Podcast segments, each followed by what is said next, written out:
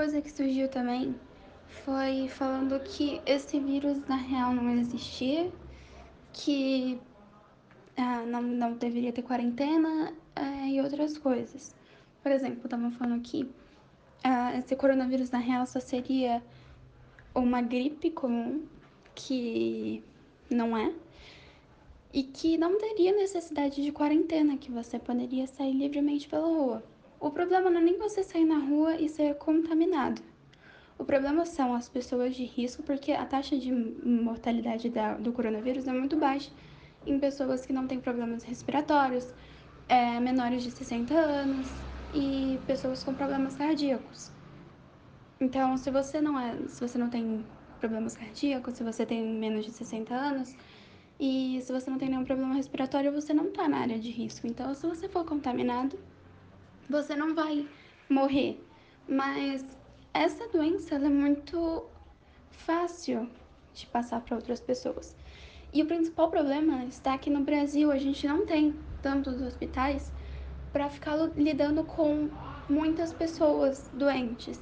Então, esse método de quarentena não serve porque ah, o vírus é muito muito forte, ele pode matar.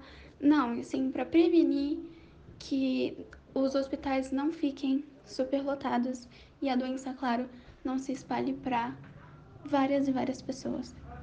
Então, essa foi uma fake news que surgiu, que é mais uma teoria. E outra coisa que surgiu também foi das polêmicas sobre métodos de prevenção do coronavírus. Teve gente que falou que o vírus ficava na garganta e se você tomasse chá de limão, o vírus conseguiria sair, você não ficaria contaminado.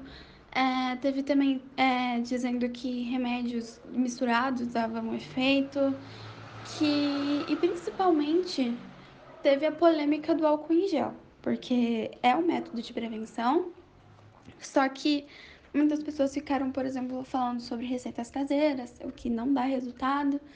É, ficaram falando, por exemplo, da da, da máscara, que seria uma, um método de prevenção e que não é, já que ela não serve para inibir que o vírus passe, e sim para evi evitar outras pessoas já contaminadas passem quando falar, quando, quando for respirar, e enfim.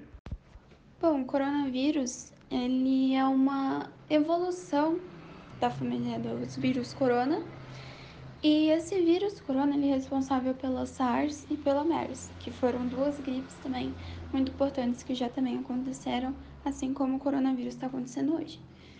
É, o nome Covid-19 significa coronavírus e o 19 de 2019, que foi quando aconteceu o primeiro caso.